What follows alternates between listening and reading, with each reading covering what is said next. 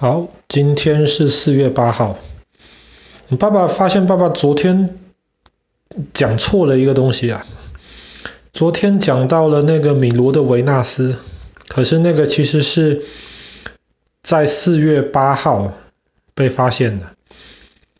那昨天我们就忘了讲四月七号发生的事情，所以我们今天就补讲四月七号。虽然今天实际上是四月八号。好，那我们开始讲我们今天的故事。知道在二十世纪一开始的时候，英国发明了一种全新的战舰，英文就叫 battleship。这个战舰叫做无畏号，什么都不怕。无畏号战舰呢，它上面装了一些大炮，他们可以在很远的地方能够把敌人的船打成。后来到第一次世界大战的时候，第一次世界大战的海上是战舰的天下。那个时候在北海，英国的海军跟德国的海军几十艘战舰在海上打仗。哇，那个时候德国的海军虽然船比较少，可是他的战舰的炮很大，可以打很远。所以有一段时间还跟比较多船的英国海军打的似乎是差不多厉害的。当然后来英国海军在那场海战还是打赢了。可是后来在第一次世界大战结束之后，日本就很羡慕，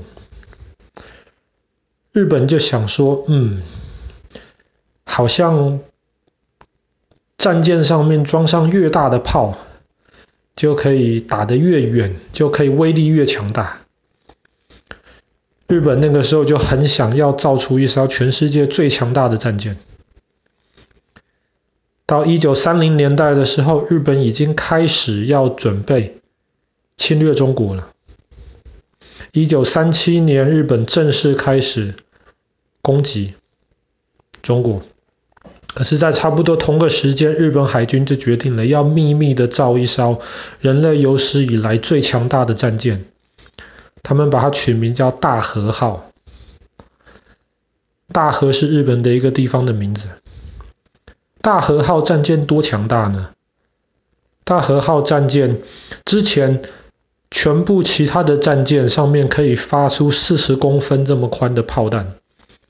可是大和号上面可以发四十六公分这么高的炮弹，你可能觉得四十六公分比四十公分好像还没有多多少，差很多哟。四十六公分的炮弹，每一颗炮弹就快要一公吨那么重，炮弹射出去可以达到一公里，呃，不是一公里，可以达到四十公里以外的目标。大和号非常的强大。而且它不只是炮可以打很远，它的装甲非常非常的厚，任何一般的那种战舰、一般的飞机丢下来的炮是没有办法对大和号造成任何伤害的。而且不只是只有这个样子而已哦，大和号很重，你知道在讲到海军的时候，军舰越重，通常就是代表越厉害。那个时候的中国海军只有五十几艘军舰，五十几艘军舰加起来全部的重量还没有一艘大和号那么重。大和号有七万多公吨那么重，可以说一艘大和号就比那个时候整个中国海军加起来还要厉害。日本花了非常非常多钱。造了大和号，他们就是希望在第二次世界大战的时候，大和号可以帮助日本海军能够占领整个太平洋。后来到一九四一年的时候，日本的海军正式透过珍珠港事变，日本有很多自杀飞机去珍珠港，然后在没有在美国没有准备的情况之下，想要炸沉美国的太平洋海军。所以珍珠港事变之后，日本就跟美国正式宣战，开始两个国家要抢谁是太平洋上面最强大的海军了。那个时候，美国跟日本打了几场大仗，两支海军的主角都是航空母舰。哎，你就会觉得奇怪啊，为什么造了那么厉害的大和号，却不给它派上用场呢？那第一个原因，是因为日本人那个时候当大和号是秘密武器，只有到了最后关头的时候，才能把这个这么强大的秘密武器派上去。但是第二个原因就比较尴尬了，为什么？大和号的炮可以打四十公里远，可是航空母舰上的飞机可以从四百公里远的地方就飞过来打你啊！大和号的装甲是非常强大，没有错，它上面有好几百枚大炮，好几百个，有四十六公分的那么大，也有十几公分的比较小的，专门打空中的飞机的。可是。它要在四十公里以内才能够攻击啊，航空母舰在四百公里以外就可以攻击啊。所以那个时候，航空母舰跟航空母舰的决斗上面，日本海军也不太敢把大和号就派出去。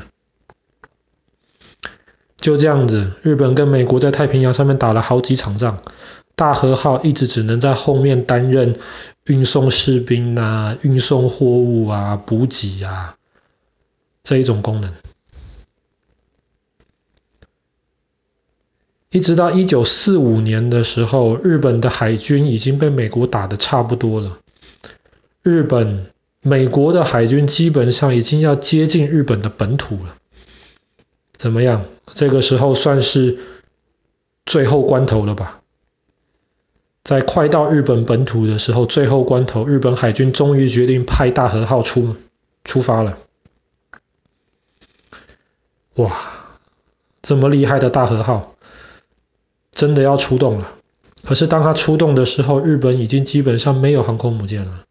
日本的军舰上面已经没有飞机在支持他们了。大和号就这样子孤孤单单的和几艘一些其他的呃军舰、其他的战舰在海上准备对付。即将冲过来的美国海军，美国海军一开始有想说，既然你是战舰是吧？那么我们是不是也应该拿美国的战舰来跟你大和号来比一比呢？可是后来美国放弃了这个想法，为什么？因为从战舰的角度而言，大和号真的太厉害了，大和号的炮实在太大，可以打太远，而且美国战舰的炮，即便打到大和号，可能对它都不会造成太多的影响。所以美国就决定了放弃用美国的战舰，美国用了十一艘航空母舰来对付大和号，十一艘。这十一艘航空母舰上面，美国出动了快四百架飞机来伺候大和号，整整三个小时，大和号被四百艘、四百架飞机在空中包着。不断的向大和号丢下炸弹，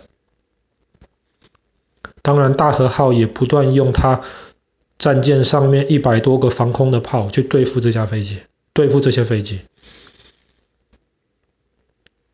可是三个小时的时间，大和号只打下了三架美国飞机。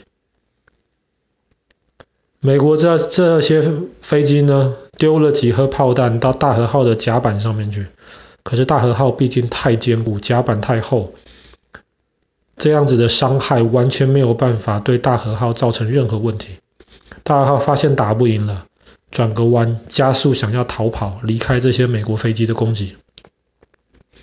这个时候，美国出动了新的飞机，可以从飞机上面射鱼雷的，鱼雷可以钻到海里面去，从底下打大和号的那个甲板。就这样子，美国的鱼雷战斗机有八个还是九个鱼雷打到了大和号的船底下，大和号那个时候才开始船开始倾斜，倾斜的速度越来越快，美国的战斗机还在不断的攻击，后来大和号上面自己的弹药库爆炸，整个大和号断成两截。沉到水里面去了。就这样子，人类有史以来建造最强大的战舰，就这样消失了。后来大家也都意识到，这个是航空母舰的时代，传统这种大炮的这种军舰的时代已经过去了。所以在第二次世界大战结束了之后，全世界各国的海军基本上，要么就是发展潜水艇，要么就是发展航空母舰，再也没有人做像这么大的战舰。也就是为什么直到今天，大和号还是人类有史以来做出来的最大的战舰。可是有点尴尬，它没有真的好好的发挥它的功用，就这样子在海里面结束了这艘战舰的生命。发生在一九四五年的今天，四月七号。好了，那今天故事就讲到这里了。大和号战舰。